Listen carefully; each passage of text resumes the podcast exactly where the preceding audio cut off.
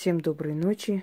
Итак, дорогие друзья, как я вам обещала, для владельцев ресторанов, кафе, забегаловок, для людей, которые э, пекут торты, для людей, которые готовят, для людей, которые э, продают еду, хлеб, пирожки, булочки, все что угодно, собственно говоря, все, что связано с едой. Э, для этих людей я сегодня записываю и дарю вам ритуал обращения к демону Бехемоту. Именно к Бехемоту, потому что его так и называли Бехемот или Бехемот. Почему гипопотама назвали бегемотом?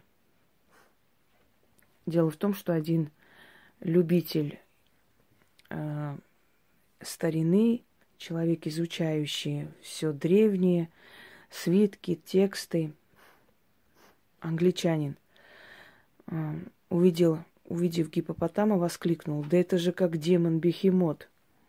Просто на него похожие животные». Вот с тех пор гипопотама начали называть еще и бегемотом в честь того самого демона.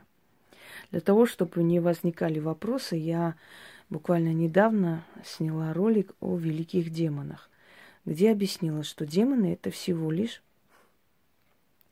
духи, силы, даймонес, божества, которых христианство, да и вообще любые религии моно- монотеистические вывели как бы в ряд таких злобных существ.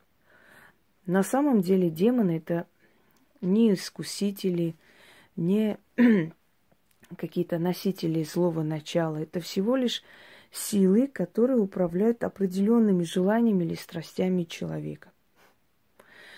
Демон Бехемот. Он устроитель пиров в царстве э, дьяволического древа. Откройте, посмотрите, дьявол, родословное древо, чтобы лишние вопросы не возникали. Он наводит сладострастие, он любит поесть, и его изображали в виде огромного слона с большим пузом, такой пузатый слон, либо огромной свиньи. Так и изображали в Римской империи Бехемота. Да, демоны были известны еще до христианский период, потому как э, они записаны в христианских книгах и не только. Но это не означает, что о них стало известно только с принятием религии. Нет, демоны — это древние духи, которые были объявлены вне закона, потому как они не подчинялись, не входили в рамки новой религии. На самом деле демоны остались, есть, и они могут как наказать человека, так и поощрять, так и помочь. То есть они не носители абсолютного зла. Они за хорошее награждают, за плохое наказывают. В древнеримских харчевнях хозяева ставили э, такую маленькую статую свиньи, что собой олицетворяло и обжорство, и любовь к пирам, питью э, и прочее, прочее. То есть это все воедино соединялось, и получалась вот эта вот натура свиньи, собственно говоря, обжорство, желание вкусно поесть. Но оно не означало что-либо плохое, оно просто означало, что человек знает толк в еде, гурман. И свинья тогда не считалась каким-то грязным животным. Это всего лишь животное, которое любит поесть, хорошо ест и как бы никогда не отказывается от еды. Собственно, вот его как раз таким изображали. Что нужно вам для этого ритуала и что это даст? Это даст вам огромное количество клиентов. И постоянно. Для этого вам нужно в какой-нибудь, в каком-нибудь потайном месте. Если у вас не получается в вашем ресторане, в кафе, значит дома у вас должен быть посвященный алтарь демону Бехемоту. А именно вино полусладкое, коньяк или виски, три черные свечи, восковые три красные свечи. Ложите перед ним монеты, либо украшения. Украшения причем можно вот так положить и носить, и как бы снова положить там рядом с ним. Окуривайте благовоние время от времени. Читайте ему шесть раз утром и шесть раз вечером. И можно потушить эти свечи, использовать только в этом ритуале до того момента, пока свечи не закончатся. Потом, естественно, можете сменить. Здесь есть маленький куплет на латине. Обращение к Бехемота, к Бехемоту, то есть с римских текстов. И поскольку это маленький куплет, который обнаружил мной, к сожалению, больше не было, он был очень сильный. И, естественно, этот куплет лег в основу того ритуала, который я создала. Хочу вам сказать из опыта. Те люди, которым я рекомендовала обращаться к нему, говорили, что им просто некогда присесть, что официанты просто, ну, времени у них нет почесать лишний раз затылок. Настолько много народу, иголки негде упасть. Вот я вам говорила этот случай, когда одной женщине из Дагестана я сказала это провести. И у нее маленькая буквально харчевня. Здесь вы можете произносить ресторан, кафе. Я называю харчевня, потому что так должно быть, так правильно. Харчеваться, да? Как там Шариков сказал? Где же я буду харчеваться? Так вот, вот маленькое кафе шашлычное. Места нету, машины там ставили, некуда ставить. Ее начали обвинять конкуренты, те, которые рядом, что, мол, она там месячные перемешивает с, с мясом, еще какую-то хрень. Потому что, ну, нечего было говорить. Обычно же как, когда человек удачливый, всегда там ищут какую-то связь, подозрение на нечистую силу. Так вот, ну, нечистая в их понимании. Любая сила чиста. Что делать с напитком? Напитки оставляйте. Вот утром налили, оставили, вечером прочитали, на следующий день вылили и по новой налили и поставили. Все время следите за алтарем Бехемота. Можете фигурку, ну, слона там пузатого навряд ли найдете. Обычный слон не подходит. Должно быть или вот именно его изображение, вот такого слона. Ну, может, кто закажет, кто сделает из камня, из глины, из меди, не знаю. Люди уже сейчас сами личные фортуны делают, и оно прекрасно работает, потому что боги любят, когда к ним такое внимание.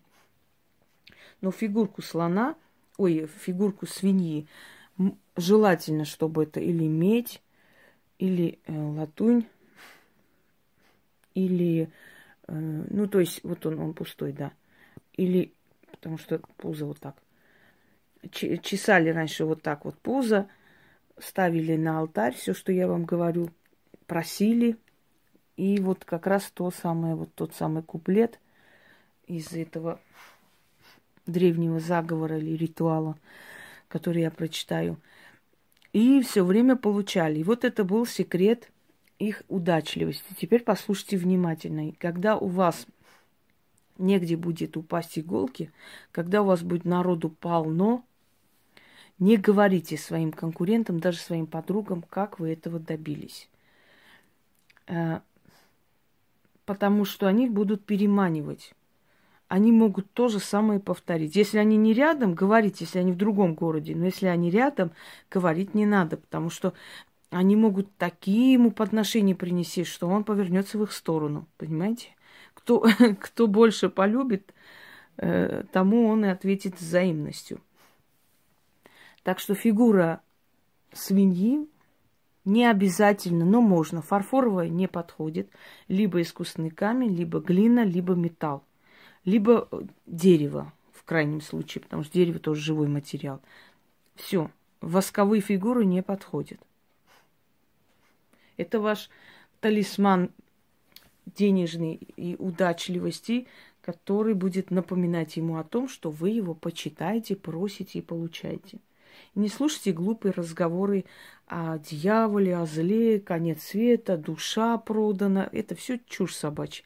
С древних времен люди просили темных богов, светлых богов и получали больше ничего. Наши предки жили в гармонии. Вот как сейчас некоторые говорят, вот я чувствую просто себя настолько зрелой, настолько спокойной, защищенной. Вот так жили наши предки. Они просто просили богов и верили, что получат у них, и получали. И тот царь, который больше всего почитал богов, строил храмы, приносил жертвы, ну, именно деньгами жертвы там, или помощью людям, да, тот и забирал благосклонность богов на свою сторону, тот и побеждал. Итак, читать нужно шесть раз. Утром, перед тем, как уйти, зажигайте свечи, потом гасите это все, оставляйте алтарь прям так. Значит, вечером, ну, когда сумерки, когда возвращаетесь, после шести, семи, восьми, вот можно читать. Или ночью, когда у вас будет время.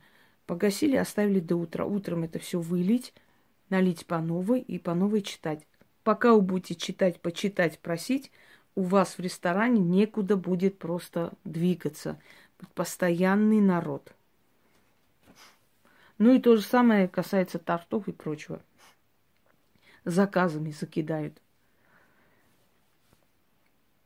О Бехемот, устроитель пиров, великий демон гостеприимства и веселья, я возношу тебе хвалу и прошу тебя о покровительстве.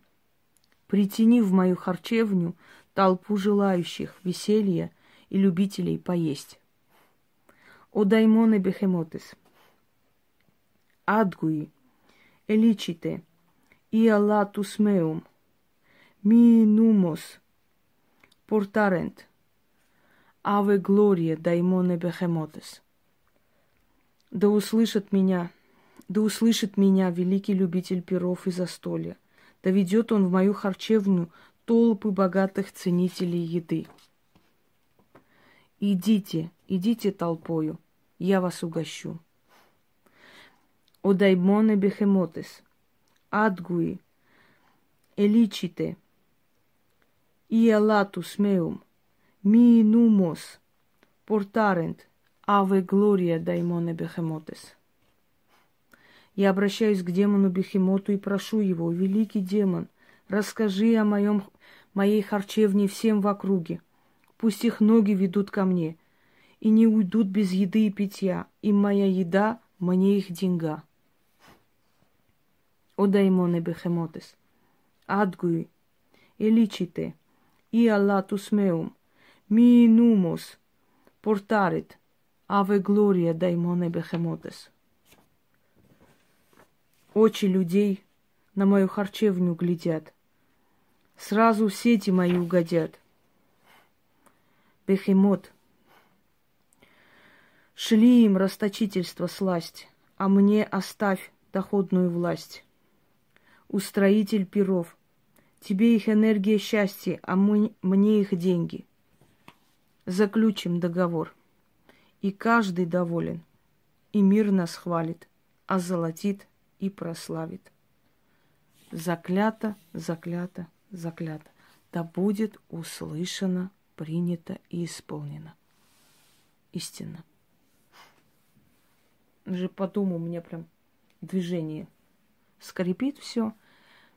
Теперь, можно ли вызывать демонов? Есть демоны, которые отвечают за страсть, за э, денежную силу и так далее. Эти демоны были нейтральны. Их еще называли серые демоны, то есть между тьмой и светом считались они. Но есть демоны, которые отвечают за месть, за вражду, за смерть. Их, конечно, вызывать нельзя и трогать нельзя. Вот точно так же, как в древние времена. Были силы, к которым можно было идти самим, просить и получать, но были силы, к которым можно было обращаться только через жрецов, поскольку это были зло, зловещие боги, то есть черные боги, темные боги. Так и в этом случае. Поскольку к нему обращались веками и всегда были довольны, Значит, делаем вывод, что к нему можно обращаться, когда вы хотите заработать. Ему ваше почитание, ему вот эта энергия счастья и радости от еды и питья, а вам деньги. И каждый из вас доволен. У вас взаимно выгодный союз. Прекратите его просить, прекратит он вам помогать. И так далее. Всем удачи!